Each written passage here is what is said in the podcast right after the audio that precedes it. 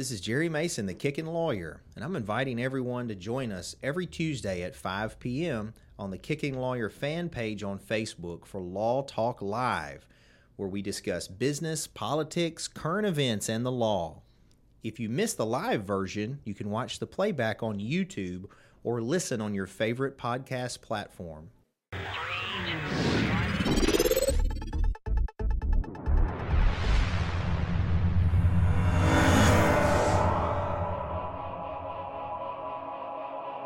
Lawyer, and we're here for another Law Talk. Now, this one is pre recorded, so I appreciate you guys taking the time to watch the show. Feel free to leave comments and whatnot, and we check those back later.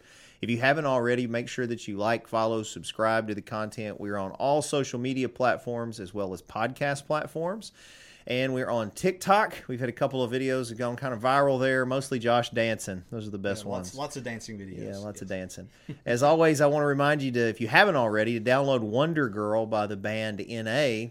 Uh, it is free on Spotify and iTunes. Uh, give those guys a listen. I mean, you can't beat it. It's free. Um, plus, it's they're local. It's good to support local. Speaking of local, we got Michelle Allen. She's a longtime sponsor of the show. She's your go-to realtor in the area. If you're buying, selling, renting, leasing real estate, or uh, just have general questions, she's a really nice person. Be glad to to talk to you. And of course, Mason's High Octane Martial Arts, located in Covington since 1993. We are relocating in the next couple of months for the third time in 30 years. Uh, but if you want to start your own martial arts journey, just reach out to us at masonsmartialarts.com. And of course, the Cellar Restaurant Prohibition Bar. It's a 1920s themed restaurant located off the square here in Covington. And uh, we have live music and Christmas parties and a big New Year's celebration that's coming up. Tickets are still available. So feel free to reach out to reach out to us about that. And uh, if you need any help with your online presence, Josh is glad to help you. He's got Masonite Digital Marketing, and he wants to accelerate your brand. Now, joining me today, off the cuff, because he's in town for Christmas, he's a friend of Josh, and I know of him, and we'll get to know him better now. Is Mr. Justin Otto? How are you doing? Oh, I'm doing good. Thanks for having me, Jere. Yeah. um, I've known Josh for maybe over a decade now. I think. I'm sorry. Uh, it's the worst thing ever. I don't like to think about it too much. Are y'all the same age? No, he's actually older uh, by a significant amount. That's right. Really? Yes. yes. Yeah. How old, how old are you? I'm 28. 28. Well, that's not a significant It's amount. like four years. Yeah, y'all Four can, years. y'all can still get married. It's legal. anyway, uh, how did y'all meet?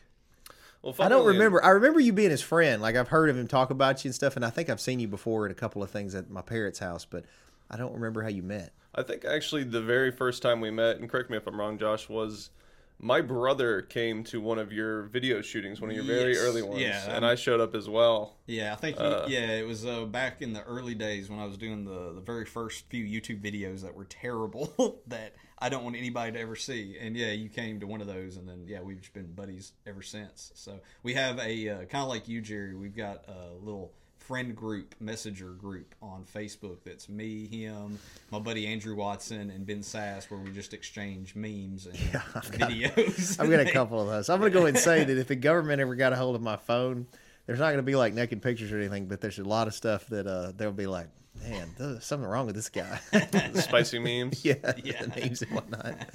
So, well, that means y'all have known each other since you were like 18 or so.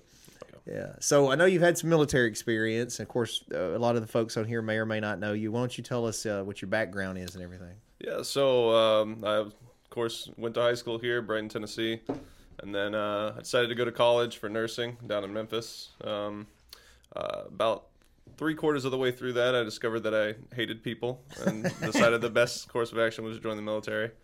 Um, so been been been doing that and uh, work in cybersecurity. That's uh, pretty much the story. I've been to Japan. Uh, now I'm back in the states. How long were you in Japan? I was in Japan for three years. Was that for the cybersecurity job or military? That's uh, mil- military. Was it? Can you can you tell me what you did with the military? Was it cybersecurity? Mm-hmm. I was gonna join the army actually, um, but my dad was Navy, so I kind of steered my. How long My was he in the. Navy? He's in the Navy for thirty years. Okay, well, that's a long time. Yeah, I you know I almost joined. Uh, I don't know if Josh. Do you know I almost went in the Air Force? Do you know that? Uh, I thought you. I thought it was the Marines you almost went. Into. Well, I did then too, but that was a whole different deal. I was initially going to go to the Air Force Academy, and uh, Colorado Springs. My friend, well, Brian, my law partner, he's older than me, but he went to the Air Force Academy. He was in the Air Force for like 16 years, graduated the academy and everything, and was an officer. And then his brother Aaron, who's my was my best friend forever. Um, Aaron went to well, went to the Air Force Academy, and we were the same age, and so we were real good friends. And uh, the the uh, the Taekwondo Olympic Training Center is in Colorado Springs. And so I wanted to go be on the Air Force's Taekwondo team and potentially train to, to do the Olympic team there. And I was like, oh, that'll all make sense. It'll work. And then my uh, uh, girlfriend at the time, eventually wife, uh, came became pregnant, and so I had to make some de- some decisions.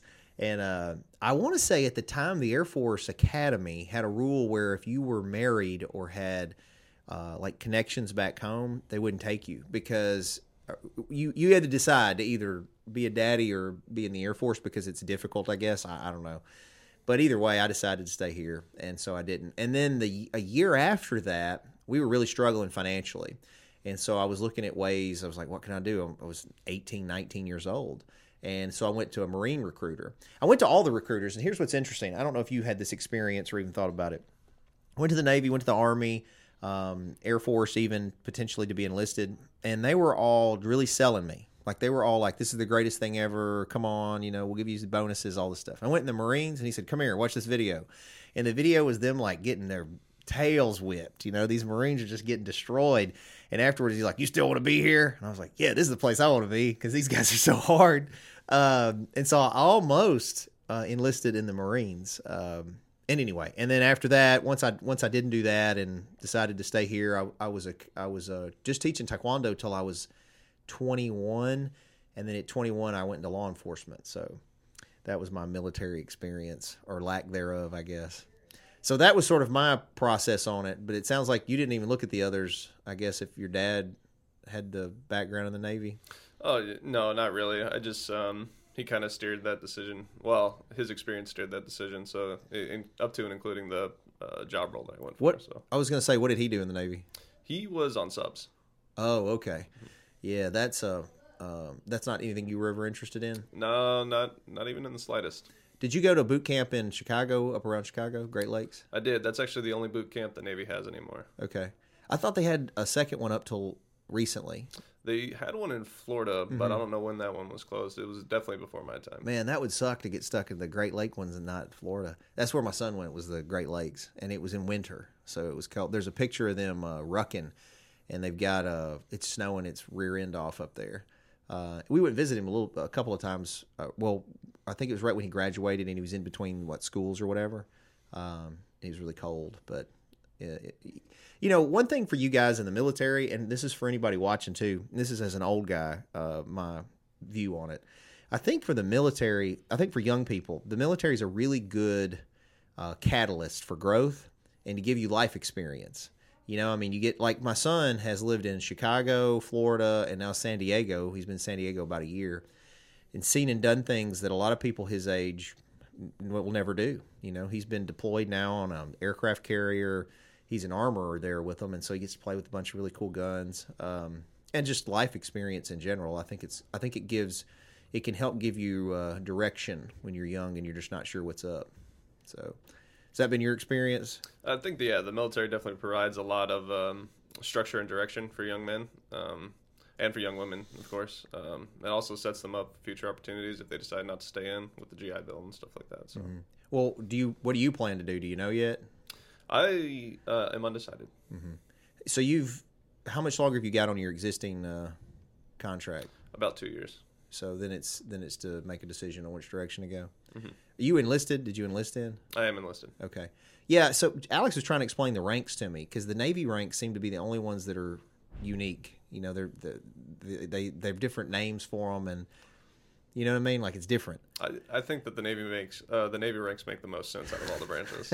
well, I don't know enough about any of them, obviously, to comment, but I just know that like Army ranks uh, were similar to what we did in the, in the law enforcement, and then the Navy ranks like they're the officers are like an ensign, and like in Air Force, you come out, you're a second lieutenant, first lieutenant, right? And in the Navy, it's like you're an ensign and a well, I don't even know what's after that with them. Lieutenant junior grade. And then like a captain is a huge deal in the Navy, I think. So um, it's just interesting that it's different. with them. Were you in movies with Josh? Um, I'm actually in his latest movie. Oh, you're in the Uh, Mario one? I am. Yeah, we shot his. Uh, he has like a cameo in it. We shot when he came down for Thanksgiving. So Oh, was he the was he the Laura Cl- Croft one? Was he Laura Croft? no, he says a cameo. I am Laura Croft. Hey man, if I looked like uh, Sarah did, I'd be Laura Croft all the time. Uh, so yeah, all right. So we we talk about that then. Uh, speaking of that, what did you think, Josh, about the Henry Cavill announcement?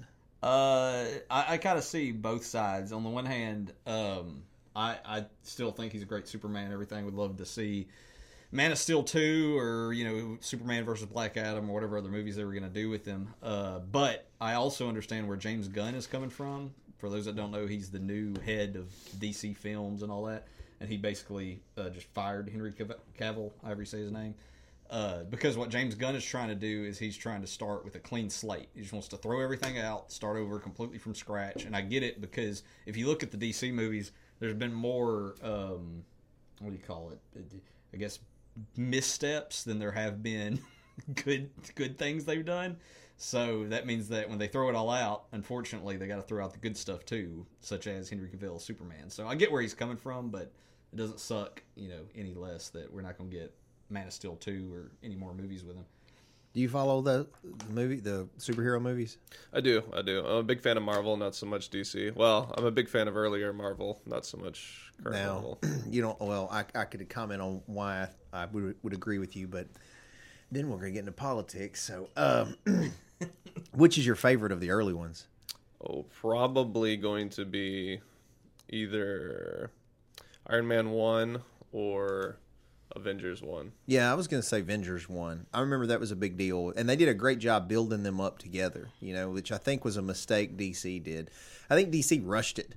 DC was trying to catch up, so they were trying to start with like their Avengers movie, Justice League, instead of building up to that. I mean, think think about it. Marvel had almost a decade to build up to that uh, hype for Avengers. Um, but I do think it's gotten a little out of hand, even though I'm a giant comic book uh, geek. Um, but I'm a DC guy. Like I've growing up, I love DC more than the Marvel characters. and then like I've I've been very frustrated. Like I liked uh, Man of Man of Steel, but and I like Henry Cavill as uh, uh, Superman, but you know I just feel like they're still not doing those characters justice. Like you watch them and they're not as entertaining as the Marvel movies. You know. So I don't know. Uh, I was a little disappointed that they let him go though, because and then I've heard mixed opinions. I hear he's a genuinely good person, like he's a pretty good dude. Um, he he seems to take it seriously being Superman. You know that it's a big deal, but um, I don't know. Uh, I, I I think the James Gunn guy can do a good job with the DC universe though, so I'm I'm to be patient with his decisions. I, I genuinely think that um, most people involved in the film industry are typically horrible human beings. uh, but Henry Henry Cavill seems to be sort of an exception uh, from everything I've heard. Yeah, so uh, Otto doesn't like people. He doesn't like people that do movies. So uh, he kind of likes Henry Cavill though. Yeah, it's okay. So are you are you married? No, I'm single. Oh, well, well, there you go. I, I'm in a relationship, but I'm unmarried. okay, so you, he's like interviewing a. Uh, Well, whenever you fill it out on a form, you know it says, "Are you?" Mm-hmm. yeah, you're right. or- You're right. You're right. Yeah, but I don't know what your significant other's going to think when you're like, "Yeah, I'm single." Well, I'm in a relationship, but uh, I get it. It's legally I'm single. Okay. but uh, very committed relationship. Well, that's so, good. yeah. Good. Uh, how long? Uh, so it's been going on for about three months now. Oh, so super committed at three months. Yeah. Oh, some fire then. Well, so hopefully that you know assuages any like heartache that just happened at the past five minutes. So well, we can edit it all out. Yeah. It's pre-recorded. We get Josh to edit it. What you should do, Josh, is just have a picture of him sitting there, and then uh, edit in like uh, a poem or something that you're saying to her, and uh, make it make it up to her. yeah. Is she here or elsewhere? No, she uh, she stayed uh, up with her family for the holidays. So Yeah, your family's all here. Mm-hmm. You graduated Brighton High. I did. Okay. Um, I was telling, I think I was just telling Josh because we did that. One of the TikTok videos that just blew up was in Brighton High. We were mm-hmm. talking to the kids. When I was in high school, Brighton High was getting built, like it didn't even exist yet. Our big rivalry was Munford, and uh, now it seems to be, you know, well, it's still Munford, but you know, it's a rivalry with Brighton too. Who's going to be the best football team, you know, in the county? Did you play ball or anything? No, I, I played a little bit for ru- the rugby team, Storm Yeah, yeah. Rugby. Mm-hmm. No football or anything like that. Yeah, rugby's cool. I don't. I still don't understand the rules though. I don't think anybody really understands the, the my rules. my uh, Aaron that I was talking about earlier, my buddy, he played rugby in the. I think he played in the Air Force Academy, and then he played at Memphis also, and he still struggled to tell me the rules of rugby. Uh, it's just basically run up and smash people, I Yeah, guess. the big one is you can't be in front of your own guy with the ball. That's that's kind of like the big one. yeah, but the ball never seems to be dead. Like No. you just throw the ball, somebody picks it up, they smash into you, and then you get in a ruck or whatever, and there it's just so random the way it works. Right. So unless there's like a penalty or Mm-hmm. the ball goes like out of bounds, you're not really going to have any breaks. Um, in which case you would transition either to a line out or like a scrum. Speaking of uh, smashing folks, do you watch MMA or follow MMA at all? Not in many years. Oh, really? Uh, Conor McGregor is he still relevant? He was he was he was he's really still, relevant. He's still relevant, but he's not uh, prominent. Okay. Yeah. Was that like your favorite guy or your least favorite? No, that's just the only guy I can remember. yeah. So he's uh, this is a sort of a development in MMA. So he broke his leg uh, in a fight. The last fight that he had, he shattered his uh, like right here, uh, his tibia and fibia snapped, the lower part of his bone near his ankle. So it, he's fighting and he steps back on it and it breaks like completely. So it's a very severe injury, uh, which you know I feel like I can kind of relate after the hamstring tear I had recently. Not, not near as extreme as that. Of course, he's got money to pay for it. So anyway, he's supposed to be rehabbing it. It's going to come back, and uh, uh, he's been gaining weight. It looks like he's on a few of the steroids, and uh, he's gotten pretty jacked. So he fought. Uh, his titles were at 45 and 55 pounds, 145, 155 pounds. And he's walking around about 190 pounds now. He's pretty big, and so he's wanting to fight at 185. So that'll be interesting to see how he, because his, you know, one of his things was speed, and now that he's going to have this extra weight. I don't know, you know, it's harder to be faster when you're that big. Yeah, well, I don't know. You know, Liver King's natural. Um, What do you the- think about the that? Rocks, of course, natural. Did you follow the Liver King thing? Oh yeah. So What What do you think about that? Uh, I I mean I I always knew. I, I think the I'm not mad that he lied about being natural. I'm mad that there's people that actually believed he was natural. Well, then It's, so kind, look, it's kind of like The Rock being like Yeah. 50 and, and, more and, shredded. natu- and bigger than he was when he was 20. right. Yeah, yeah. So I'll be one of the guys you're mad at. And let me tell you why. I also realized that that's a very difficult, maybe impossible physique to Liver King physique to get without enhancement, right? However, I followed the guy from inception, like when he first come out. And uh, although he had grown in the last few months to be way, way, way more over the top with everything, I, I really do believe that humans underestimate their potential. And so I was like, maybe this guy really has maximized his potential. He's eating like a, a caveman. He's doing these hard workouts. He's done it forever. And I was like, maybe, maybe, maybe. I'm not saying he wasn't. So my wife was your mindset and is angry with me because she's like, you're an idiot. Well, I I, I, I, like, I like to think I agree with you about humans not having their Mm-hmm. full potential realized, but without advocating for cruelty to animals, I, I'd rather see gorillas see how far they can go because you think they don't have any weightlifting Mm-hmm. or like nutrition training, but they can deadlift like two thousand pounds. Yeah, so I want to see yeah. if we can get a gorilla on steroids. Yeah, yeah. And in a gym, I just want to see how much they can bench press. Yeah. Well, that made me. I was gonna. I, I gotta get another comment on that, but I was bringing up another thing I ask, ask people about. It's a Joe Rogan question about who would win between a grizzly bear and a gorilla, and we get your opinion on it. But uh, I want to circle back on Liver King. Oh, I thought that was. Uh, I thought he was coming in here. I don't know if you guys on the mics heard, but we we got some noise in the other room. we have extremely thin walls. Yeah. Well, in the new place, we're going to have to make sure we got it all insulated better. Yeah. Uh, that's another thing, fo- folks. That uh, next year we're going to be building out a new studio at a new location. It'll be bigger, better, and badder, and all that stuff. Anyway, what I was going to say is, um, yeah, I, I agree. But uh, one thing I would change, I actually wish, and this is going to give me some, especially if Josh makes it a, a clip. This is going to get me some haters. I think that in professional sports, steroids should be legal because most of them are doing them anyway. And if I'm paying money to come watch some dude fight some dude that's getting paid or a football player, I want to see the biggest jacked human possible. Why why do we say, "Oh no, you know the the playing field's not level?" Because all of them are doing different stuff. You know, like look when they did the uh, Tour de France and everybody was all on Lance Armstrong, and then they couldn't even award it to anybody because it was what like 80th was the next highest rank that guy that they could maybe say didn't do the blood doping. So I, I'm kind of the opposite. I, I'd like, man, let them get if they want. And you got you got to understand there's risk, but if you want to do it, do it. Uh, What about a uh, a natural league and a steroid league? Because I, I agree with you. I'd like to see like Yeah. like a 400 pound like linebacker Yeah. cut some guy in half in the middle of the field. just decapitates him when he hits him. Yeah, uh, I mean they have that in like like bodybuilding's a good example, Right. So bodybuilding, but I did so I did competitive powerlifting, and there are there are divisions. There's a there's a tested division, but even that there's ways around it. Like I was the when I did the competitive powerlifting, uh, I was natural. I had nothing, and I mean I think you could even kind of look at me. I, I was even doing stuff like gaining weight because at the time a power belly would help you with some of the lifts because you would push your gut against the belt, creates a stable frame for your deadlift and your squat, right? Anyway, I was natural. I looked natural, I looked fat, but I was stronger than I'd ever been. But I had some competitors ripped to the gills, you know, and yanking up weight, and it's in the the we were in. I was competing in the clean division. I know that some of them were roided up. There's just no way, you know what I mean? Like, so I just feel like I think if you made it where it was acceptable, because think of it this way: in the steroid league, um, why can't we just have it's this this is the league you know like right now so it's not a stigma attached to it and then i think they're more likely compete in that league but then man people are so competitive if you have a natural league you're still going to have folks trying to mess the system up so. yeah, and I don't think anybody would want to watch the the natural league over the steroid league, anyways. did you watch the mr olympia this weekend no, I didn't. Okay, so I did. I, I follow all that kind of stuff, right? I follow these fringe sports mostly: combat sports, bodybuilding, boxing, collegiate wrestling. Um, what else do I watch?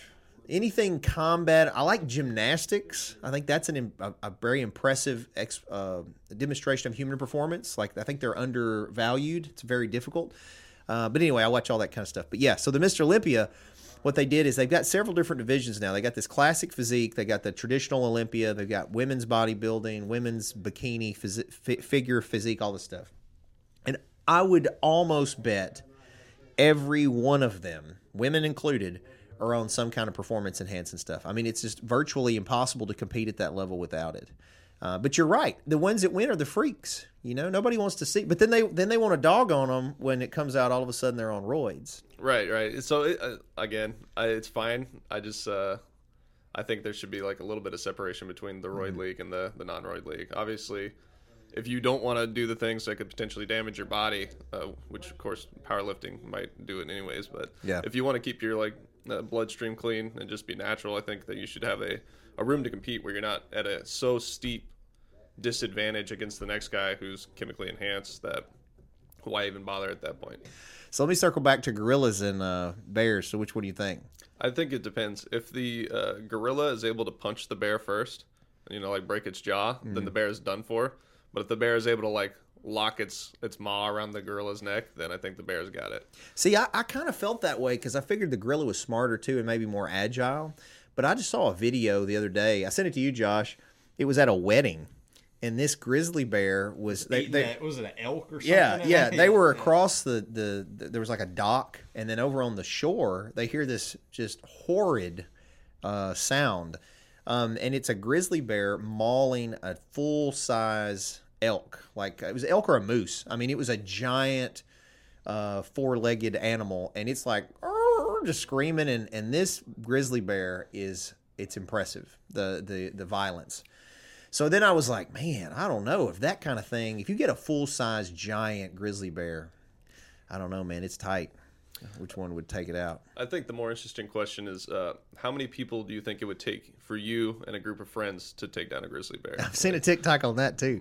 Actually, I think it might have been on Yeah, Gorilla. it's like with with no weapons. No like weapons. Number and of that guy was like, that one guy was like on TikTok. He's like, man, you got a hundred of us. Uh, Yeah, I think it I wasn't think it like uh, Theo Von or what? Yeah, them? yeah, yeah, yeah. He's like, man, you got we're gonna lose a few, but uh, Yeah, I think we're gonna yeah. take them down. I, I think if a grizzly bear takes a hundred punches to the head yeah, from a hundred different people, that you would eventually like give it a concussion or something. But I don't know. their skulls are pretty thick. I've I seen- think we'd seen- have to smother it or something. I don't. You've seen the uh, the videos where it's like uh, a bullet will bounce off a, Yeah. a, a skull of Yeah, a. Uh, I mean, I've had and a, as a cop, we've had dogs that we'd shot at, pit bulls that skulls the the round ricocheted off of. So, and you imagine a grizzly bear skull is so much thicker than that. and I mean, you're really just going to piss them off, you know. So I don't know. Like, uh, I don't think we could even hit them in the head. I, I think you would have to like hold it down and smother it or something. There would know? definitely have to be some sacrifices made. Oh sure, yeah, because somebody, you know, their claws are crazy too. They got big freaking claws. Uh, you ever seen that movie uh, with Leon? Is it Leonardo DiCaprio? Yeah, The the, Revenant. Revenant. The Revenant. That's a true story. You know, that's based on a true story. That dude literally got mauled by a bear and crawled his way with his insides hanging out. I mean, I, I couldn't imagine I don't recommend it. The movie. No. or getting clawed by a bear. Getting clawed by a bear. Uh, so we, you're not going to reveal your part part in Josh's movie, Oh, He's- um, he's in the trailer. I'm in the trailer actually. Yeah. are you? I watched it. I don't remember. Uh, You know, I didn't recognize some of them though. They did a good job. You did a good job with the outfits, because uh, uh, Yeah, Otto's the Sarah's- one toward the beginning. He's Sarah's the boyfriend suit. Dylan. I didn't know he was Luigi. I didn't yeah. pick up on that. I'm not technically under a Mario NDA, so I could say whatever I wanted right now. But I think Josh, That's Jo- true. Josh, what am I allowed to say? I mean, whatever. Yeah, the mo- the trailer's out now, so it's not a secret anymore that we're making it. So yeah, you say whatever. So you're Yeah. Yoshi, I play Spike, Spike. He's which is like, uh, uh, Bowser's henchman. yeah, Okay, okay, okay. he's basically the one that goes to Bowser and is like, uh, Mario Brothers are gonna try to take you down, and then you know Bowser's all like acting like Marlon Brando, Godfather, and he's like, well, I've got to kill a guy because you're giving me bad news, so I'm just gonna randomly murder a person. You know. Did Josh pay you a lot for that role? Yeah, he paid me in uh, his friendship. And bottle and, years. and bottled water. I gave you some bottled water. That's true. But as as much of the Mason family food that I've eaten over the years, I think that uh, that's payment enough. You gonna be around Christmas? I plan to be. Yeah. Okay, cool. Because we got uh, uh, Christmas Day. Mama makes all the fried foods. It's actually Christmas Eve this year, Saturday. Christmas Eve, I yeah, meant, yeah, Saturday. yeah. Yeah. Yeah. Are you? What, what are y'all? Do y'all do Christmas on Christmas Day? How's your family do it? So my brothers actually uh, got married here, so Mm-hmm. we typically split it between both my parents' house and then his parents' house. So we'll either do one first or the other second. And So it's a big thing. I, I got like four Christmases to go. Yeah. I mean, it's it gets so overwhelming. We're the same way. Uh, we do the well, we got and then all these Christmas parties too. So all these businesses that I'm in, we got all these Christmas parties, and uh, so we got to do that, and then it's just so much, and then it's it's it's overwhelming, really. The 23rd, we're doing my kids' Chris. They're all adults. The kids' Christmas at my house. The 24th is at our parents' house. Then the, then we're going to leave the Christmas Eve and drive five hours to her family's house. So Christmas morning we'll be in Arkansas at my wife's family's house for a day or so, and then I want to say there's another Christmas thing. The twenty oh I think it's the Cellar's Christmas party is like the 28th or 29th. It's just a lot. So anyway, I, yeah, it's a little little extra. I don't. I personally am, am kind of over the commercialization of Christmas. Like it's just gotten uh, too much. When you were little, did they? Did you do? Did your parents do Santa? Oh yeah, we did Santa. Actually, I got a question for you. Uh, Is cursing allowed on the podcast, Jere, or no? Uh-huh. Yeah, I mean, we try to not encourage it, but we don't bleep it. So. So there was a my favorite thing about that I've seen for Christmas marketing since you brought it up is in Japan they have this uh, thing where they like to do Christmas advertising in English. And one I saw was uh, Christmas fucking sale, just in big letters all over the mall. didn't realize. I always wonder when I see people with, uh, well, I've got one on my leg when they have uh, Asian characters, if they really know what it means, you know. And I've seen funny ones that are Asian people that have gotten English tattoos, and it'll be something random that you know doesn't make sense to us. like and- Milk Burger. Yeah, yeah, yeah, something Right. like that.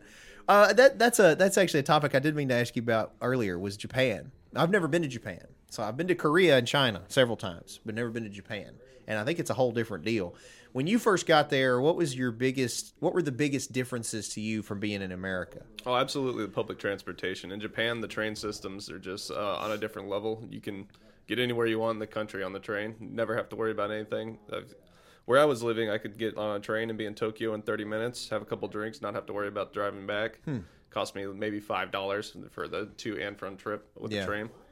Super safe, super clean. Is that the main thing? That that's pretty much it. Was the trains? That was oh, I mean, How do they, how do they treat you as a foreigner? Oh, uh, mostly respectfully, I think. There's some apprehension with um, the elderly sometimes, it felt like. But Yeah. most of the youth, especially, seem to be very accepting of uh, foreigners. Do do most of them? I, know, I I would assume in the cities, most of them speak some English. Is that kind of how it is? And then when you go out rural, I guess it's less so. Right. So actually, they teach English in their high schools as a mandatory curriculum. So most of uh, the people you'll encounter in Japan can either uh, speak a little bit of English or enough to get by. Yeah. That's kind of how Korea and China was in the cities. So, like when I was in Seoul, Korea, uh, they almost everybody we encountered it was very modern, and they almost all spoke English to some degree. Uh, better than my Korean for sure. And then Beijing was similar. Then Beijing, there was people. That, it, was less, but they still had folks that would speak English. But then when we would go out in the rural areas, less so. There was uh, they were you know mostly just speaking their native tongue. So it's probably similar to around here. You go to big cities, I'm sure you can find people here that are you know maybe have more than bilingual, more than one language. Um, uh, and I- and I think that's kind of the way it is around most of the world now. Is that the only other place you were stationed other than here was Japan? Yes, I've uh, I've also visited uh, England, Ireland, and Wales, but uh, station was Japan. How did they treat you in, in England, Ireland, and Wales? Well, I was like uh, 16 at the time. Oh, so you don't remember? So I asked to compare it because I've heard that we get treated pretty bad over there. In England, they're kind of rude to Americans. well, probably, uh, but it was like a guided tour thing, so it was really like close knit and just seeing the sights. I, I think they still are kind of butthurt that we whooped them. You know, oh, the way uh, from 1776. yeah. they're still holding a grudge, They're, man. they're still holding that L. Yeah, yeah, yeah. That's okay. I'll, I'll rub it into them when I go over there. Um, in Japan, did you do any martial arts? No, uh, just a lot of sightseeing, eating a lot of different foods, visiting the monuments, shrines, uh, stuff like that. It was uh, a little bit of partying in Tokyo. That was pretty fun. Yeah, I bet. Did you see any martial arts? Did I go to any exhibitions or anything? I saw, I think, one sumo competition. And that's about it. How was that? It was uh, pretty exciting. One thing that's interesting to me, and, and it may have adjusted some over the years, but years ago, I was with, with MMA and in martial arts. Well, like when we were in, in Korea, when we would do demonstrations or comp, compete or whatever, they're silent. They're very quiet because they're really good students of the martial arts. And so, years before Americans even realized what a, a chokehold, an armbar, or any of these techniques were we use in MMA, they would be analyzing it. So they're quiet. And occasionally you hear like, oh, oh, like that. But there's never, it's not like, yeah, yeah, screaming, whopper. You know, it's not like the American type thing, right? They, they there's a almost a reverence when you're doing um, martial arts. Uh, in at least it was in Korea and China, and I think Japan's similar, where it's quiet. Like a silent respect. Yeah, yeah, and then they'll they'll they recognize skill too. So it's not like um, it's just different than it is over here. You know, where they're just constantly yelling and wanting to see somebody get whipped. There was a, a more of appreciation for the art of it. I think over there. I've always wanted to see a sumo match. I've never seen one live. Well, uh, pivoting just slightly off that to a topic that might interest you about the Japanese, and this is just what we were told. I don't know if it's true, but as far as like the traffic laws, um, if you hit somebody and you're a, like a bigger vehicle than they are, so if you're a bus but you hit a car, you're automatically at fault, even if the car hit you. If you're a, a car and you hit a bike, you're automatically at fault, and so on and so forth. And uh, at least that's what we were taught, and I was kind of wondering what you what's your opinion on that. So if someone like jumps out in front of your car to commit suicide, you're still liable to pay their family like reparations in Japan. Well, I don't know how their insurance system is set up, so I, I, that would be important for me to comment on if it's fair or not. I mean, it doesn't sound fair. It doesn't sound very equitable, but um, uh, I don't know. I mean, obviously over here it's not like that. You know, over here they fall, in it, and also state by state in the United States determines what type of fault there is. There's there's uh, what's called comparative fault, and then there's like modified comparative fault. There's these different, whether it's 50%, some of them it's like if you're not over 50% at fault, then you're not at fault. Like if it's equal. And then some of them it can be 49%, and you still can be liable for whatever your fault percentage was. It's weird. Um, but yeah, nah, I don't. I don't think that's cool. What I was going to say when you said that though is when I was in China, they clearly don't have the that law because we would get on the bus and there's like no laws. Like I never forget we were on this bus going somewhere in, in China and the bus driver's honking at this guy on a bicycle because there's a lot of bicycles over there. This guy's on a bicycle on the road in front of him and he's pedaling as fast as he can, right? Well, he's just not getting out of the way. So the guy's like honking. Finally, he bumps the guy's tire with the bus. Like he's bumping this guy on a bicycle.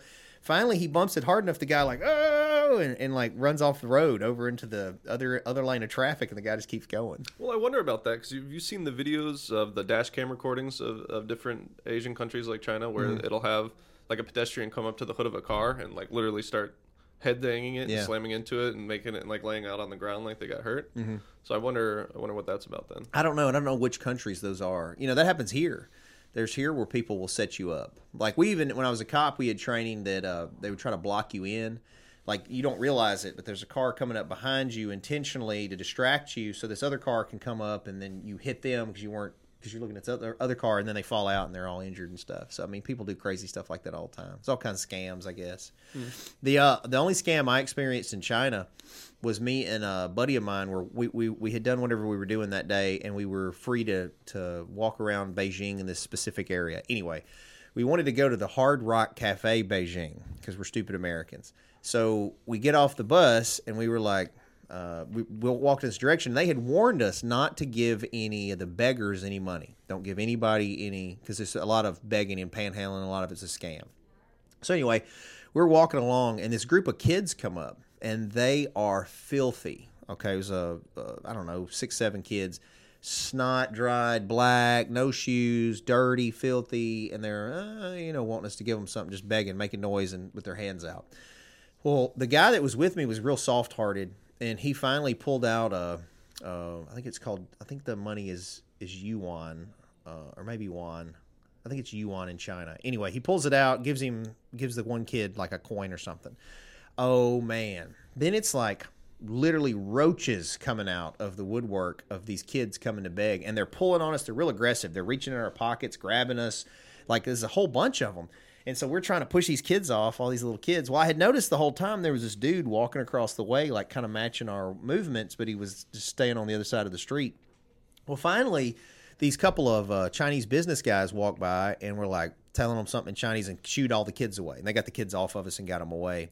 And they sort of escorted us till we got to the Hard Rock.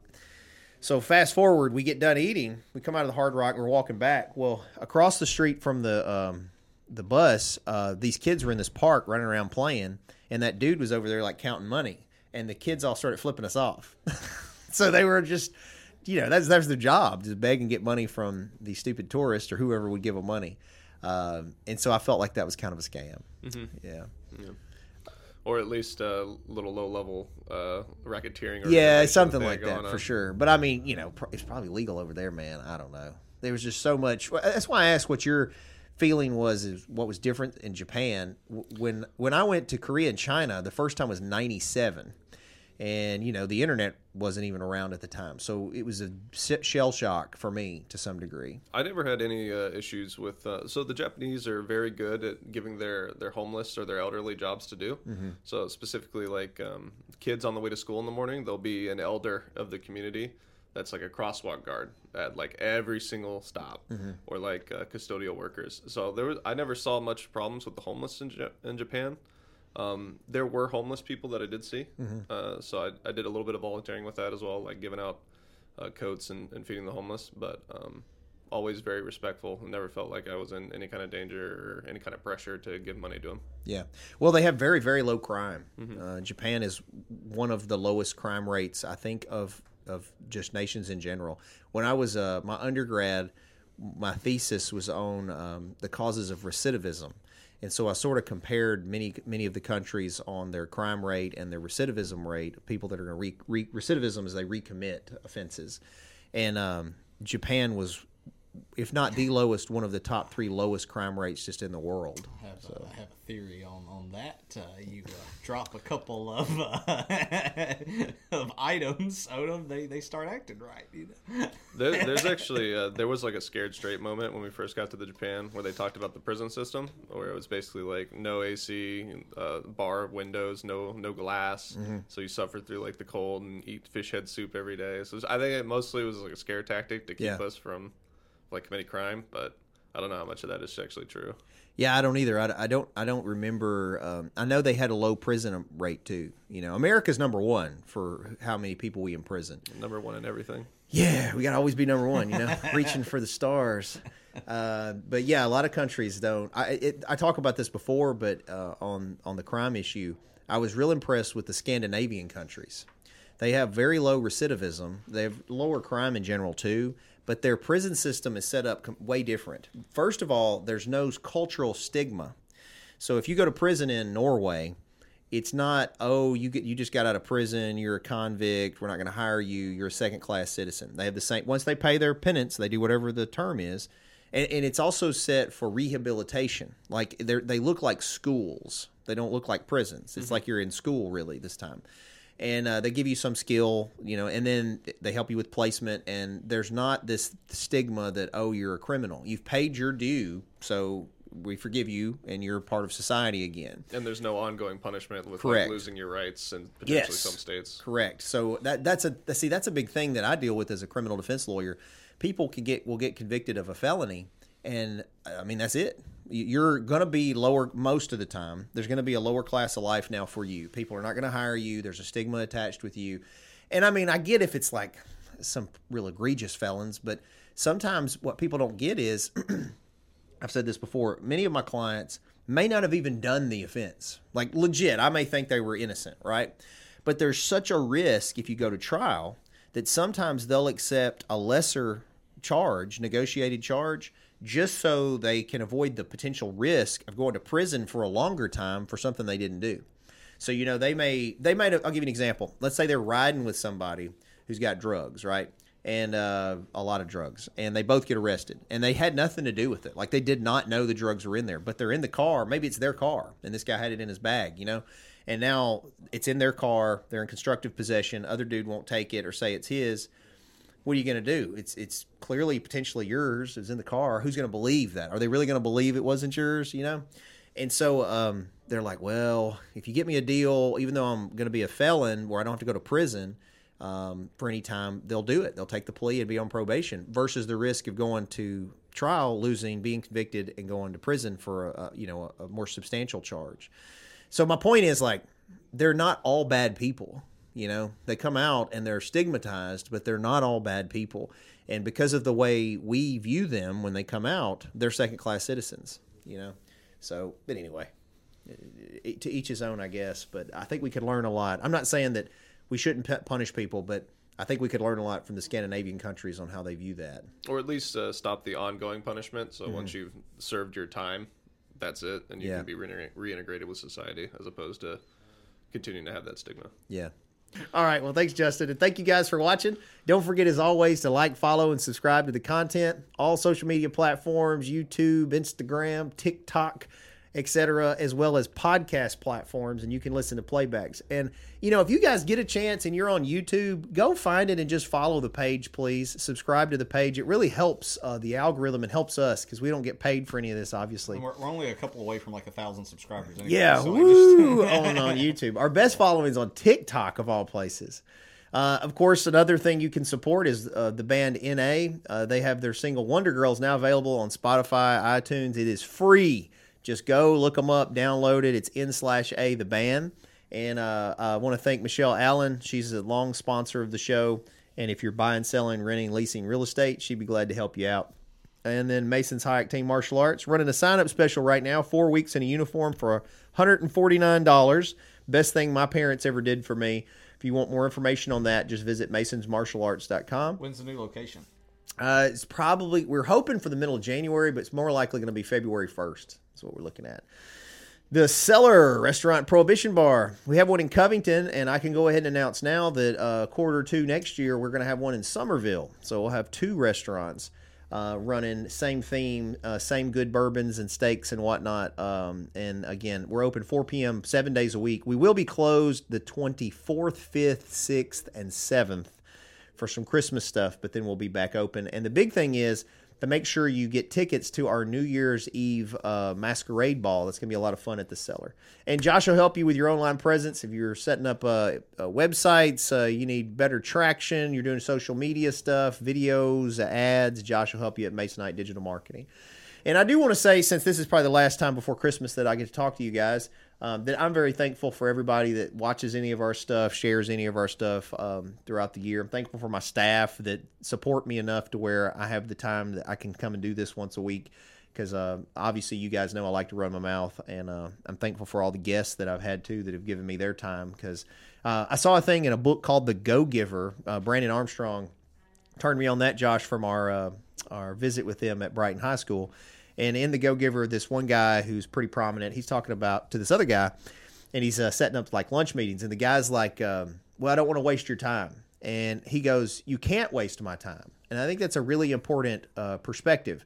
And what he meant was, I'm the only one that can waste my time. If I'm sitting here talking to someone, this is what I decide to do. And it's the same thing with you guys. So, uh, you know, I, I, like that perspective on life is that, that you're the master of your own destiny and what you do with your time. You want to maximize that. And so I'm very thankful when you guys will give some of your time to our content. So, anyway, saying that, I hope you have a Merry Christmas. We'll see you guys uh, next week. Another pre recorded one next week. So keep kicking.